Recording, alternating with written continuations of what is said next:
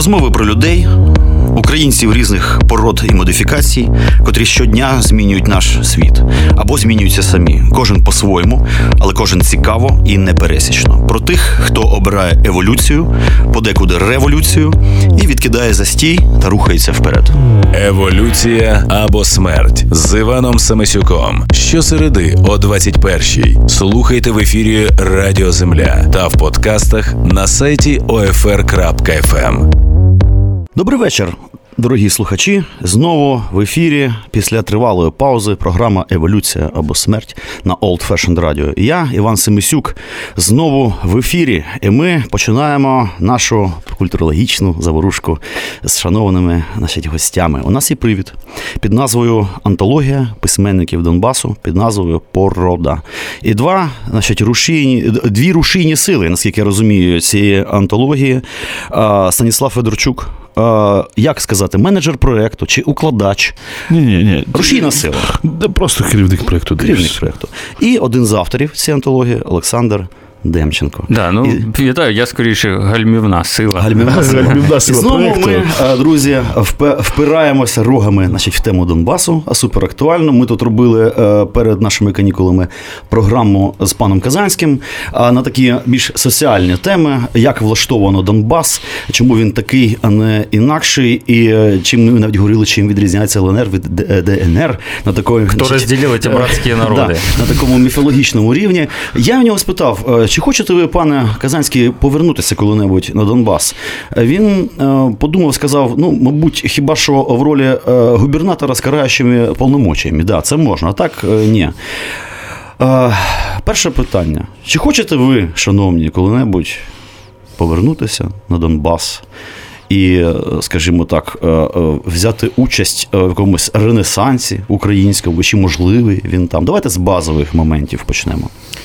Ну що ж, я почну, мабуть, такі кон'юнктурні речі, я трохи скажу. А взагалі, в моєму баченні. Це говорить Олександр Демченко, да, прекрасний це... поет. Я так розумію, що на даному етапі вже вчора, позавчора. В українському суспільстві українська держава мала випрацювати цей момент повернення Донбасу. Я не маю на увазі там прийняття якихось законів, нормативних актів і так далі. А збудувати таку основу, на яку має спиратися держав, державницька Україна на території окуповані зараз Донбасу, яка б складалася з людей, інституцій і так далі після повернення цих територій під українську юрисдикцію. Це мали бути якісь ну, громадські організації, об'єднання. Е, І що вкрай важливо, е, культурні проекти. Чому культурні проекти? Тому що е, ми бачимо, що ситуація, яка виникла зараз. Там, на Донбасі, на окупованих територіях, в Донецьку, в Луганську, в інших містах, вона мала таку можливість статися, тобто окупант зміг захопити ці території, тому що багато людей е, якби було, були культурно відчужені від загальноукраїнського контексту, е, культурного контексту. І Чим далі, от в теперішній ситуації, чим далі, тим більше е, окупаційна адміністрація докладає зусиль, щоб цих людей від'єднати. Я от зараз такий маленький приклад, е, сам буквально на днях досліджував.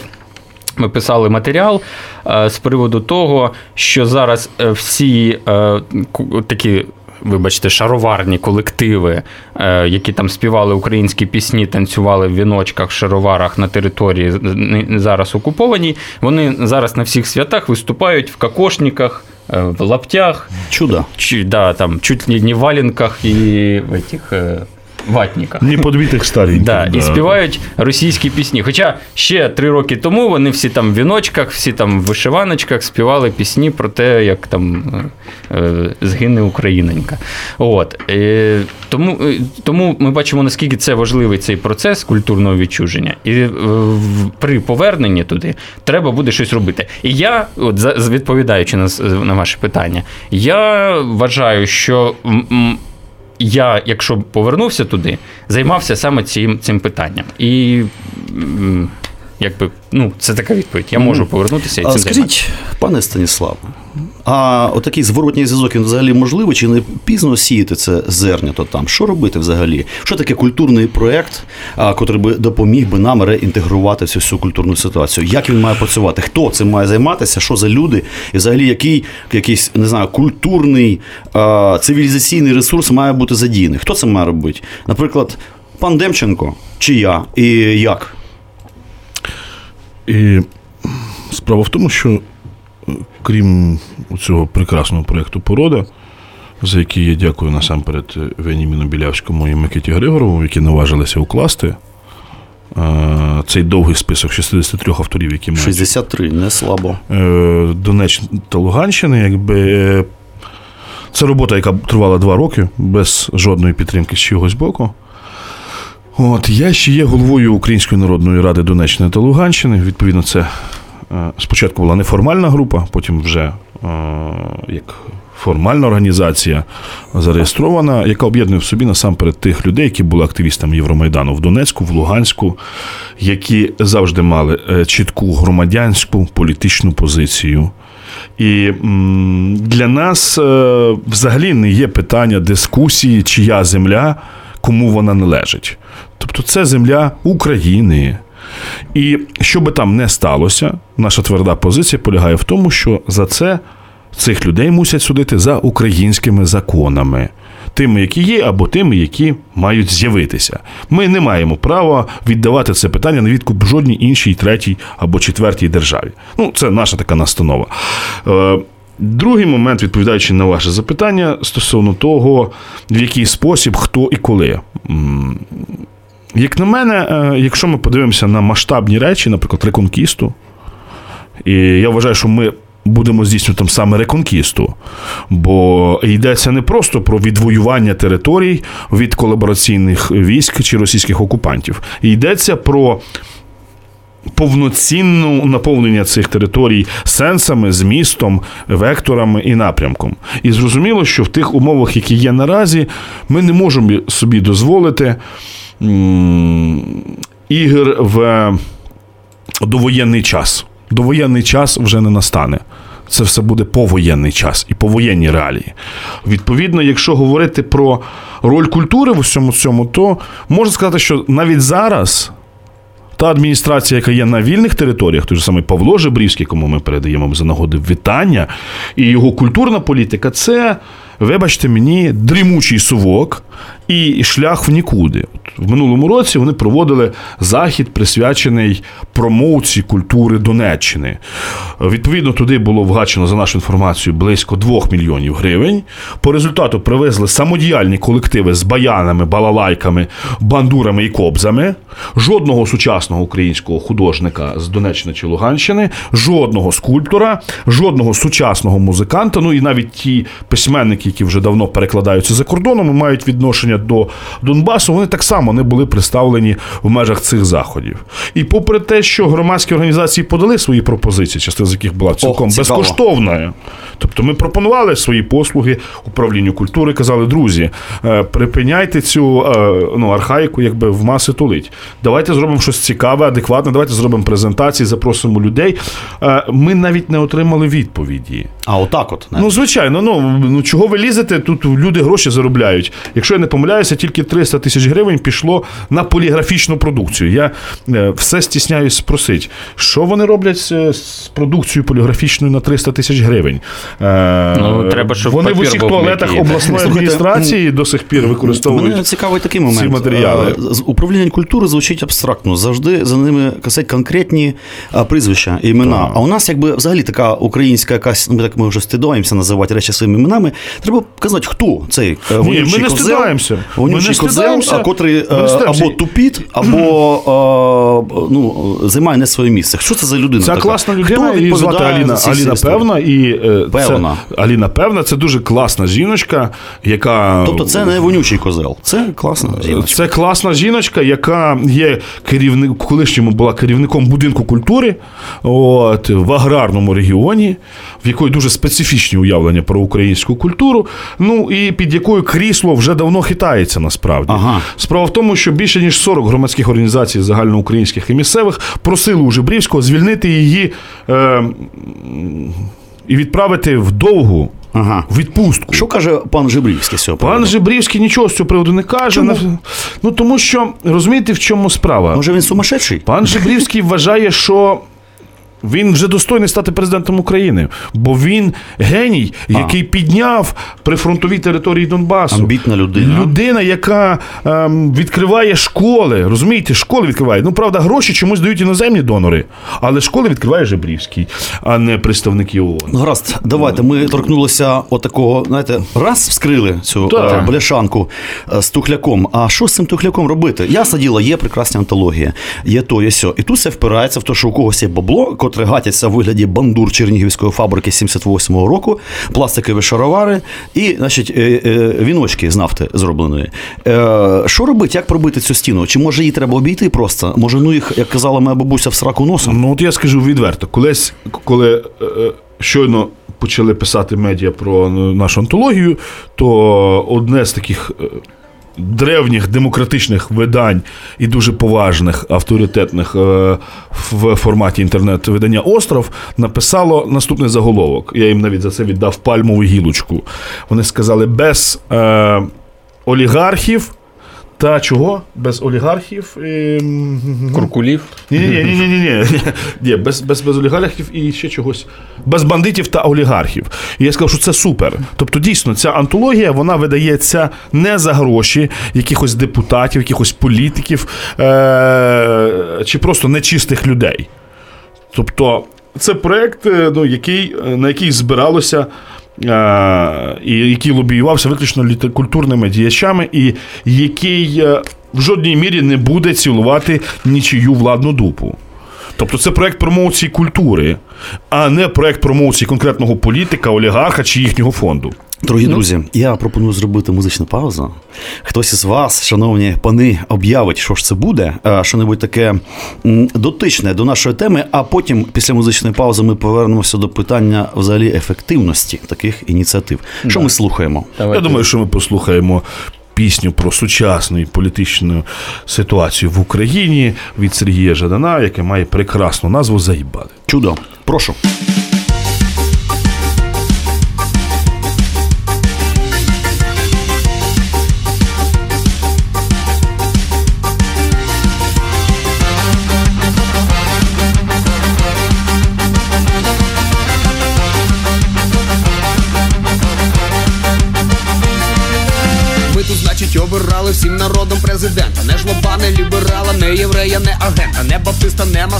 Не невротика, не гея. Обирати президента це народна епопея. Є!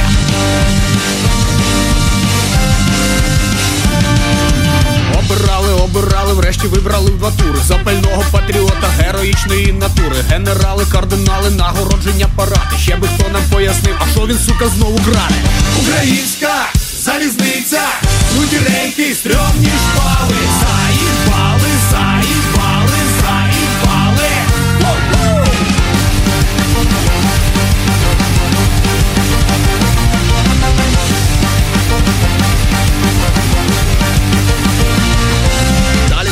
обирали депутатів у парламент, щоб ходили на роботу і не клали на регламент, щоб не чорні, не з Донецька, не попини, а аутисти, щоб не підари, не баби, головне не комуністи.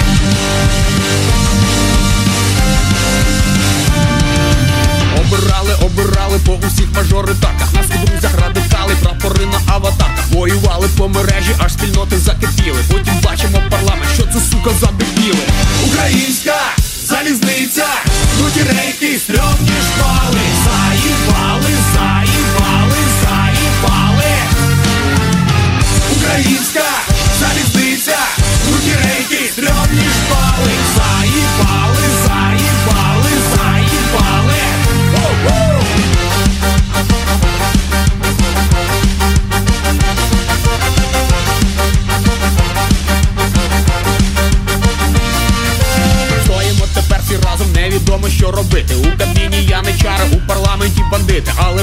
всі зради, попри утиски і втрати, ми не з тих, хто відступає, ну далі обирати.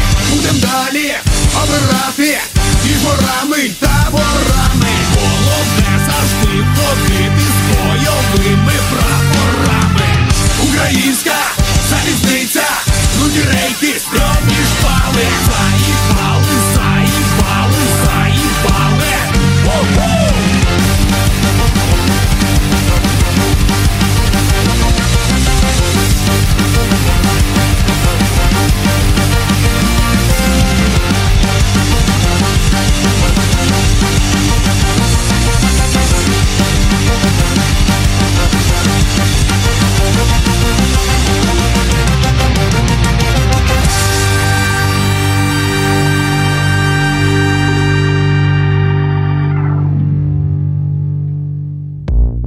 шоу Івана Семисюка. Отже, продовжуємо наш ефір. Ефір Донбасу, Донбаської культурної ідентичності, культурної ситуації.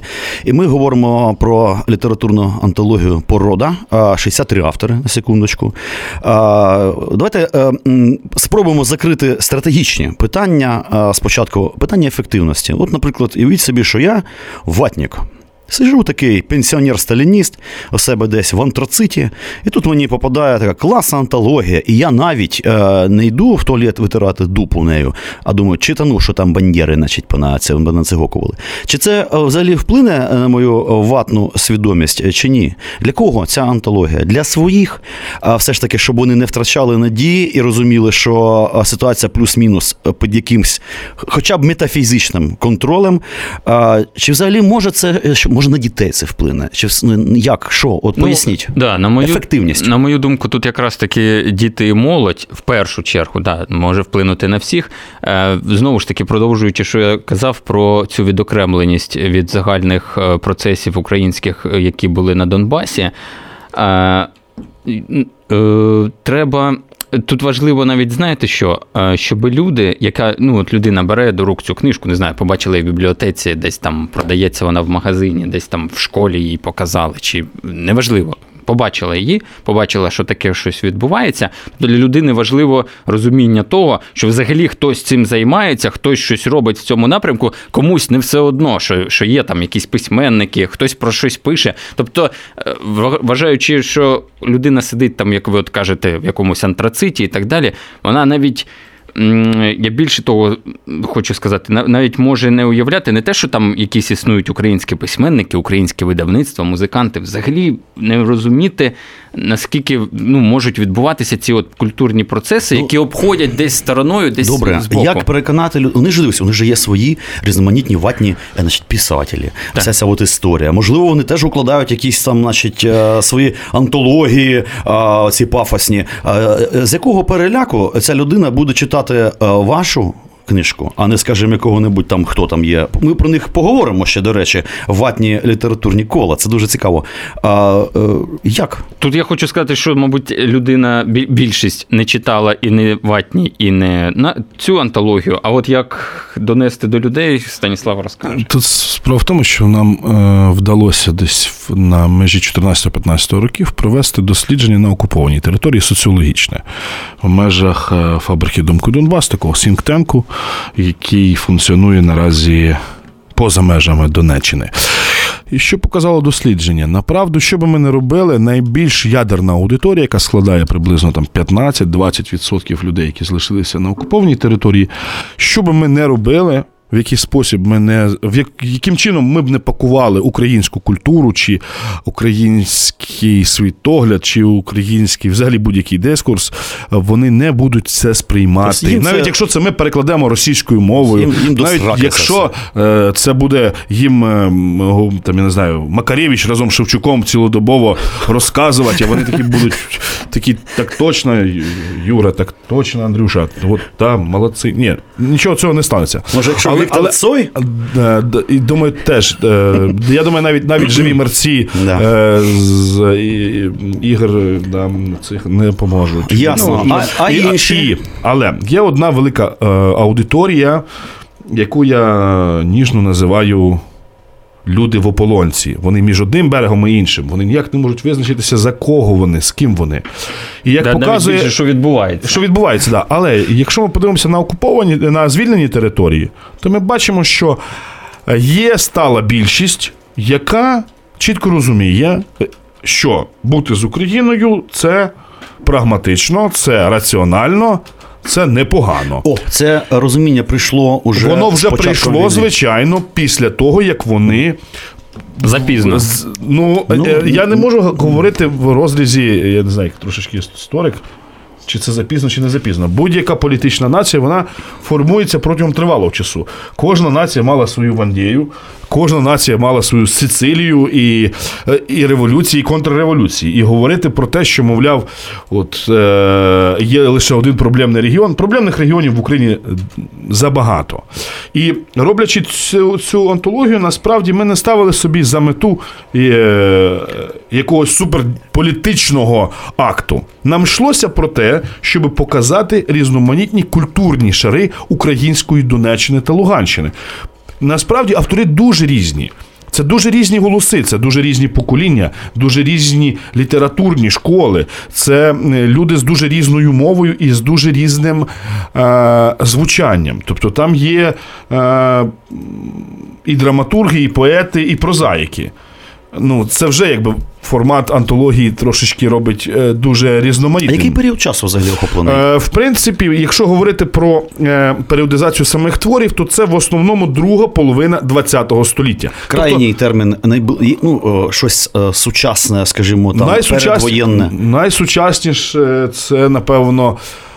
Уривок з ще невиданого роману про Джона Х'юза, який пише О. Ірен Роздобудько. До речі, я е, в ефірі всіх радо запрошую е, відшукати номер журналу Україна, в якому ексклюзивно вийшла, вийшов уривочок з цього роману, бо ще навіть невідомо, в якому видавництві він вийде. Я вам скажу, що це ви е, натякнули на дуже цікаву річ. Ми говорили з паном е, Казанським про ці е, старі донбаські ідентичності, і що, в принципі, теоретично шанс побудувати якби таку європейську ідентичність е, на основі тих самих старих легендарних отцов-основателів. Ну, скажімо так, е, принаймні е, з цим можна було працювати.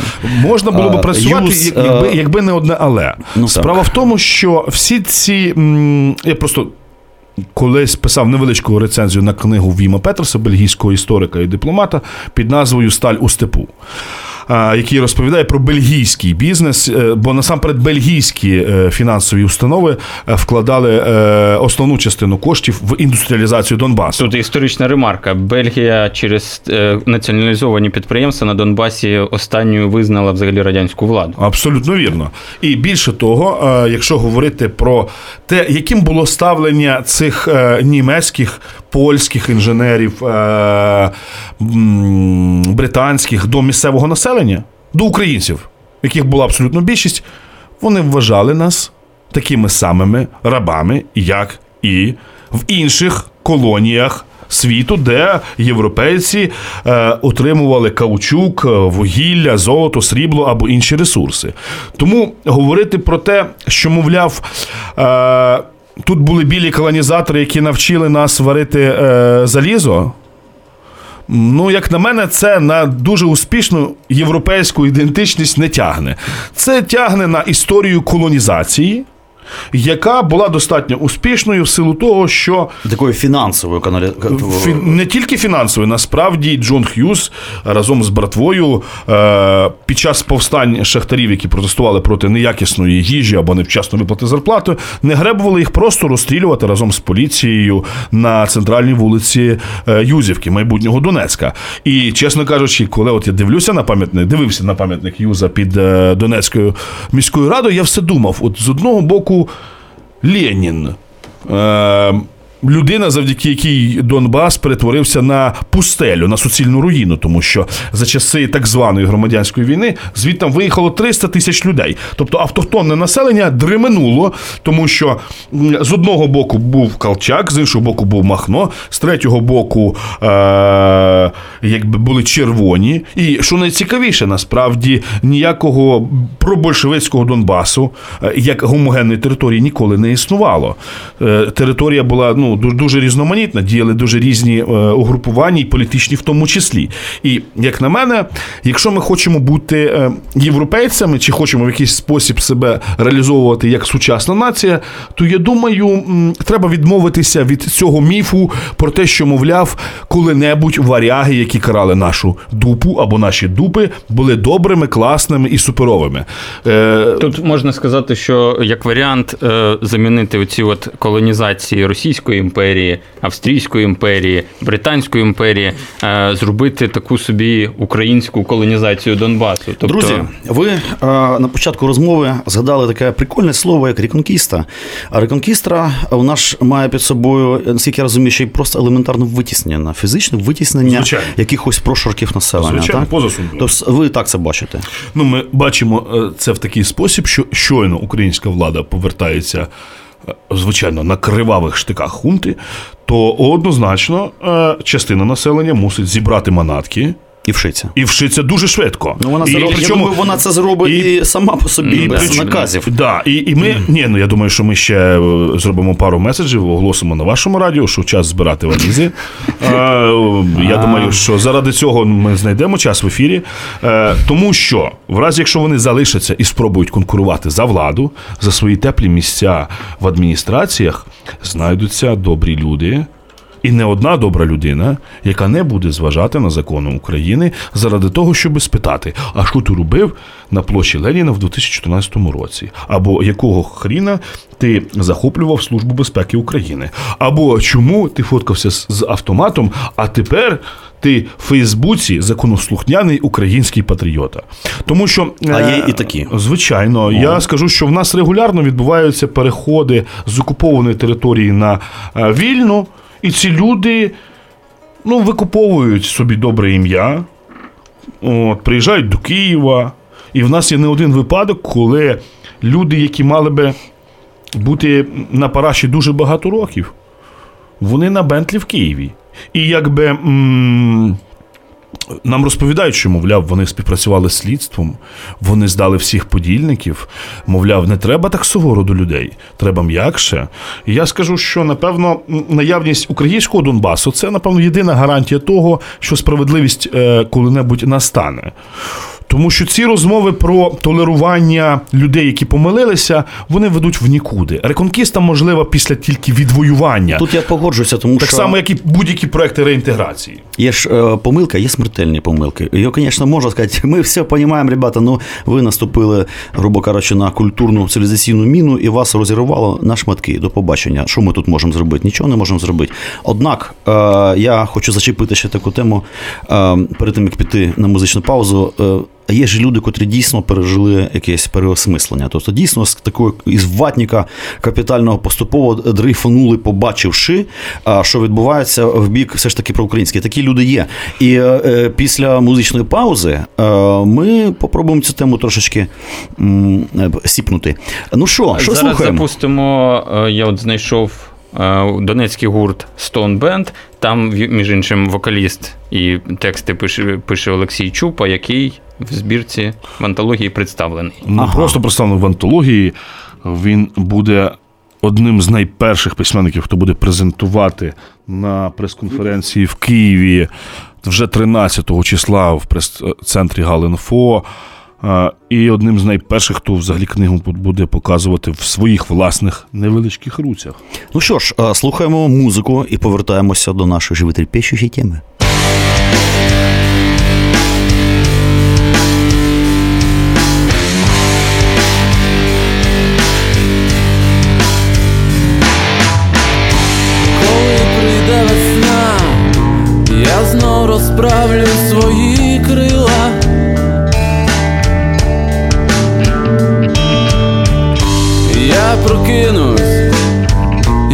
Скажу тобі привіт, моя мила.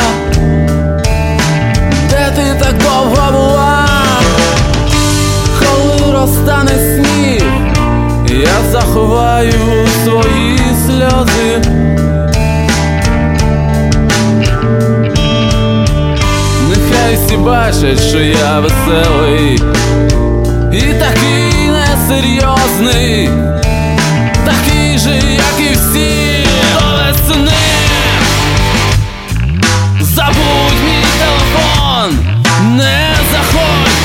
дзвони, мене немає вдома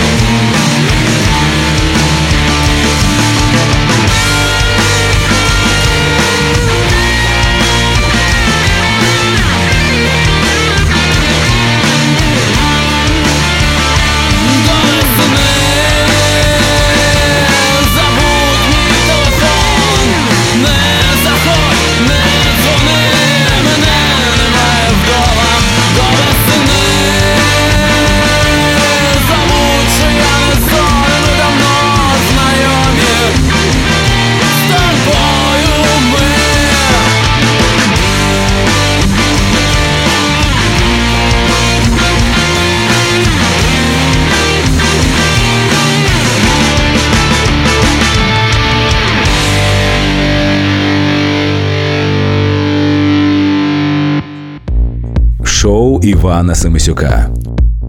Отже, продовжуємо тему. Послухали прикольну музичку. Значить, пани літератори у нас в гостях. Говоримо про е, антологію письменників Донбасу під назвою Порода. Зараз ми спробуємо в останній частині передачі про неї, конкретно про літературні процеси, е, як відображення е, широких. Культурних процесів у стислій такій формі. Отже, люди, котрі дійсно переосмислили. Тому що я знаю, що е, серед киян це ну, таке. Я в мене були люди з такими доволі ватними настроями. Просто це ну ще до війни, до 13 року. Ну це не сприймалося як ватні настрої. Це сприймалося так, ну типу, ну дурачок, ну зато ну наш кореш, ну він такий завжди був там. Ну, таке нормально все було. А потім дійсно е, багато хто просто зрозумів, що треба в, прыжки переодіватися, тому що ну дійсно щиро абсолютно. Вони побачили, що до чого, як і та- а що там. Є такі люди У мене чи ні? прекрасно. Котрих, от коли вони побачили, сам пішли, проголосували за ДНР, ЛНР, там в цих похоронних білих сорочках, типу як в останній раз на голосування, знаю. а потім раз і бачать, йопера болять, що ми наробили? Є такі? Я би сказав таким чином: я не знаю про аж таку еволюцію, але я знаю еволюцію, яка сталася під час Євромайдану. І це ті три історії, які, про які я коротко спробую розказати. Угу.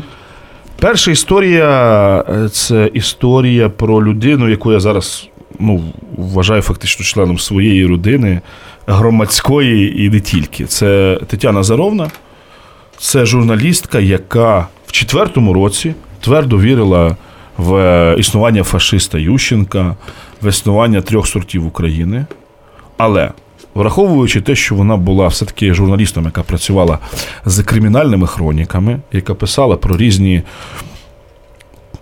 погані середовища Донеччини, різний кримінал, мафію і так далі.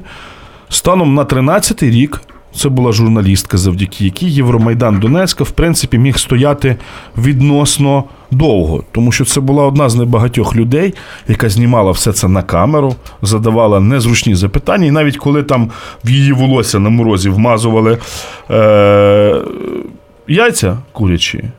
Коли на неї на, на ноги наступали представники криміналу, в яких через шкілянки світилися е, вогнепальна зброя, вона не відступала. І я скажу, що ну напевно для мене це один з зразків такої еволюції людини розумної. Тому що як би там не було, це не був представник якогось люмпін-пролетаріату. Якби це завжди була людина з певним вектором, з певним. Моральним е, світом. Ну тобто осмислено. Осмислена. Другий момент це, звичайно, Анна Хрипункова. Це журналістка, яка працювала в одному з одіозних електронних видань е, Донеччини. за Донбас.орг. Була колись така організація під керівництвом російського агента Хрякова. Е, дуже така говоряща фамілія. От, Хряков, от, це таке е, професійне бидло. Професійне бидло, дуже голосне, яке може там може вважатися одним з облич нового окупованого Донбасу. От. І я скажу, що вона від людини, яка не просто не сприймала українське е, як явище, просто вважала, що це якісь маргінальні прояви окремих озабочених патріотів, вона пройшла шлях фактично до, до людини, яку повноцінно можна вважати одним з повноцінних українських голосів Донбасу. Ну і, звичайно, це Олена Стяжкіна. Доктор історичних наук, антрополог, письменниця, людина, яка, в принципі, мала цілком успішну кар'єру в російській літературі сучасній, і яка з початком війни приїхала до Москви, відмовилася від російської премії і сказала, що в мене є батьківщина, її називають Україна, і я більше до вас не приїду. Тому що ви вчинили злочин проти моєї мами, проти моєї батьківщини, і не може бути ніяких компромісів з цього приводу. Незалежно від того, чи писали я російською мовою до того, чи буду писати далі, я представляю Україну, є її частиною. І я скажу, що е, е, таких випадків є чимало. Єдине, що про них не говорять вголос з дуже простої причини. Тому що є об'єктивний запит в е, політичній кон'юнктурі на те, щоб виставити Донеччину і Луганщину такою гомогенною зоною е, пропалих душ, яких вже нічого геть не врятує. Мовляв, відрізайте або там паліть напалм, або давайте ще якісь хімічні реакції викликати. Але е, жодного осмисленого розуміння того, що люди дуже різні і процеси дуже різні, е, немає ні на державному, ні на суспільному рівні. Дуже просто узагальнювати і дуже просто наліплювати якісь е, дефініції, визначники. І тут, якщо узагальнювати це, що Стан сказав, так, дійсно, е, це викристалізувалося, по-перше, середовище, тому що став чіткий поділ, ми вони. Це раз. А друге, що не треба забувати про це те, що е, не кажуть, що безліч, безліч цих людей, які мають тепер е, остаточно проукраїнську свою позицію е, в соціальному, в культурному плані, в політичному, як хочете це називайте, зараз знаходяться на окупованій території. Їх дуже багато. Ясно. Ну, цілком докладна відповідь. Дякую. Давайте тепер торкнемося безпосередньої нашої теми. Теж підійдемо трошки з боку. я так подумав, багато ж письменників, ясне діло, ну, втікли звідти. Про українських, українських, можливо, і багато з тих. Я до чого, власне, хилю, чи існує взагалі українська донбаська література якби е, в еміграції окремо від Донбасу як цілісне явище? Що взагалі робить донбаську літературу донбаською? Якоюсь якісь екзотичні, е, не знаю, е, коло тем, е, не знаю, схильність до якихось там літературних е, форм е, і так далі. Що е, її вирізняє е, так виразно? Ну, Якщо слава мова взагалі там, наприклад, про україномовну літературу, ну, так же є ж і російськомовна. Ну, е, слава Богу, у нас тут немає жодного кандидата чи доктора філологічних наук, е, тому ми будемо відповідати е, Чесно. чесно. Клас. Да. Е, Йдеться про те, що насправді, коли добиралися автори до антології, то йшлося е, про те, щоб продемонструвати, зробити певну інвентаризацію того, що в нас є. І архівацію, можливо, так, в якомусь смислі. т- Поза сумнівами. Тому що виглядає над таким чином, е, коли говорять, чи Донбас Україна, та, і деякі українські політики собі дозволяють, і не тільки політики, але навіть е, ці єрісіархи. Е, да, Журналісти. Ні, ні, єрісіархи, да. Ем, Там Юрій Перший є такий в нас єрісіарх, який любить говорити про Донбас, побувавши на ньому тричі. Е, так от, е, нам йшлося про те, щоб, по-перше, по-перше, е, зробити гарний, гарну добірочку тих людей, які вже давно є в каноні української літератури. Але І які не, які не сприймаються суспільством як вихідці з Донеччини. Тобто, уявіть собі, є Іван Світличний, так, є Іван Дзюба, є Василь Стус, і вже цих трьох прізвищ, ну, є Галина Гордасевич, і вже цих чотирьох прізвищ вже нібито виглядає, що це нічого собі. Що е, виявляється, ці люди ніку, і їхня творчість нікуди від нас ніколи не дівалась. Але ми ніколи не пов'язували їх з тим, що вони сформувалися як особистості там, жили там певний проміжок часу, як Галина Гордосевич, і залишили по собі плоди, не тільки літературні. Якщо говорити про Галину Гордосевич, яка похована у Львові, яка переїхала на правду з Донеччини е, на Львівщину, бо втомилась певний момент якби боротися, але все одно вона стояла при початках товариства української мови імені Шевченка, з якого народилась більшість українських демократичних середовищ, більшість правих партій, більшість громадських ініціатив і рухів 90-х, без яких уявити собі е, навіть успішне проведення референдуму в грудні 91-го року на Донеччині було би дуже складно. Тому більше того, коли ми говоримо про те, хто ці люди, це дуже різні, різні люди, але е, зараз вони пишуть майже всі про війну. І я скажу, те, як вони пишуть про війну, чітко відрізняється від тих людей, які намагаються імітувати тему війни в своїй творчості. Ми е, можемо відрізнити від того, чи це пише людина, яка чула град на власні вуха, і яка про це бачила в репортажі.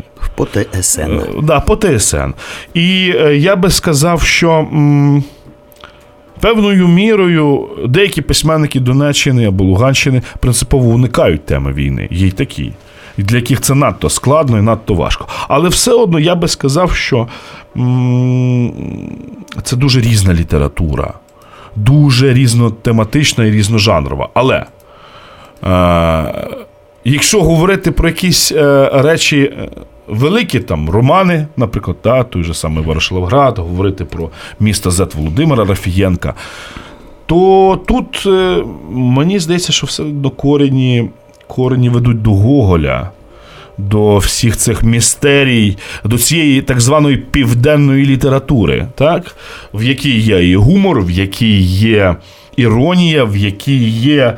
Е, Пошуки, пошуки якраз таки основи, на чому, на чому ти стоїш. Тобто, Так, що, тобто- де, де, тобто- в- тобто сказати- повітрі, чи на землі, чи в небі. Де? Тобто сказати, що е, це в якийсь спосіб якась ексклюзивна література якогось краю, навряд чи. Це звичайна.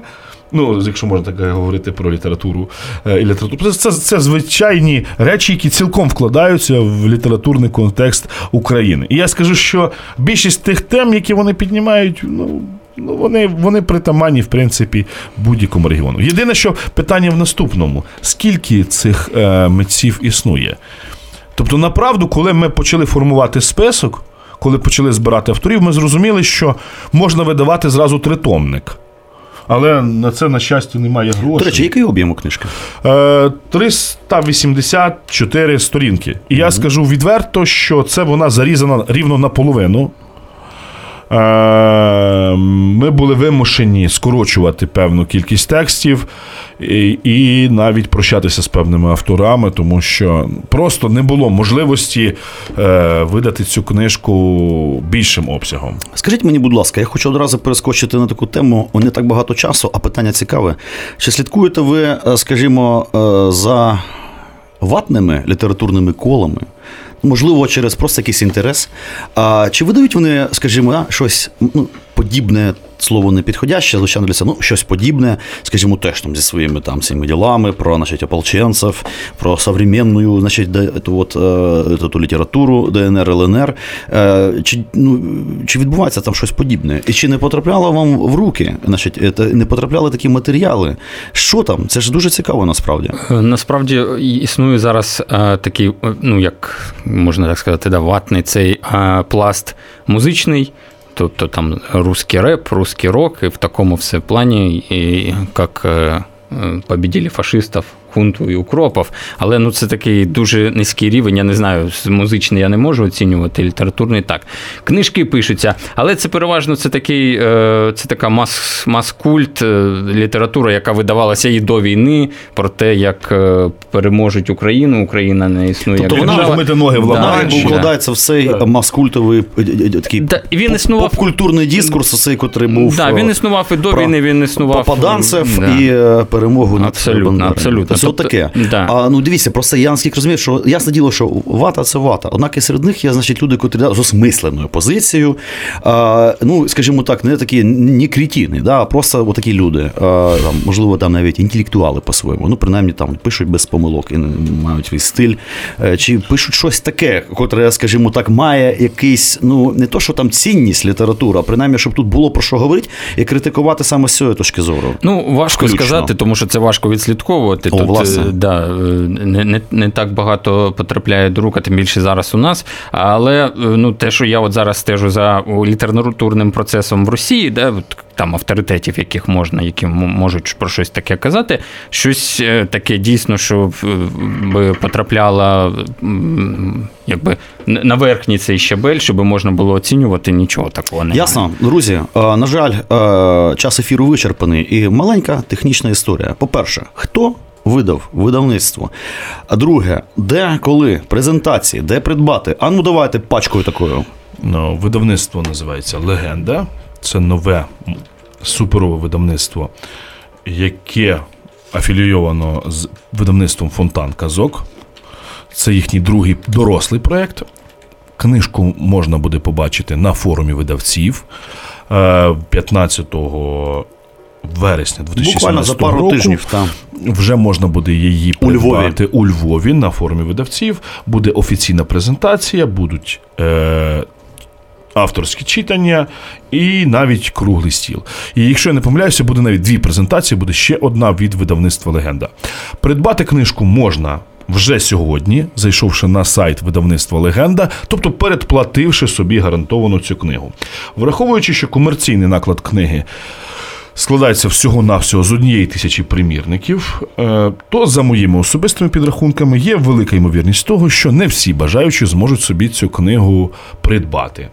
Враховуючи, що книга є антирадянською, достатньо динамічною і цікавою, е, для всіх поціновувачів української, сучасної української літератури і культури ми радимо зробити цей крок вже сьогодні і не чекаючи форму. Ну що ж, і е, надаємо. Останнє слово нашого ефіру пану Олександру Демченку, поету, котрий зараз, я думаю, лупане нітленку на останок таку, що ми тут всі укакаємося. Прошу пана. Це, це цікаво. Вірш знайшов. Це вірш ще 2010 року. Е, Він зараз не актуальний, але в якомусь сенсі е, не втратив свою актуальність. Він е, був написаний після того, як стало відомо, що Донецьк буде одним з приймаючих міст Євро 2012. Вперше в ефірі звучить.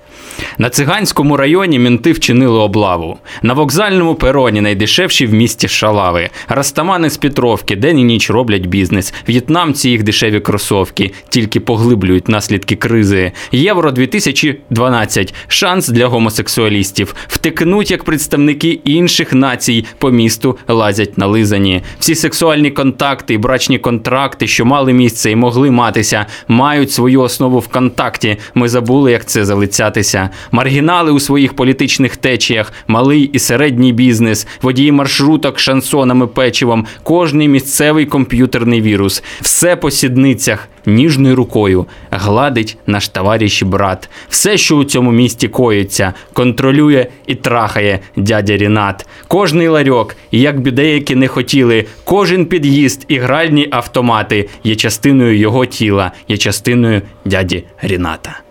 Ну що ж, на цій ноті ми прощаємося з вами, дорогі друзі. До побачення.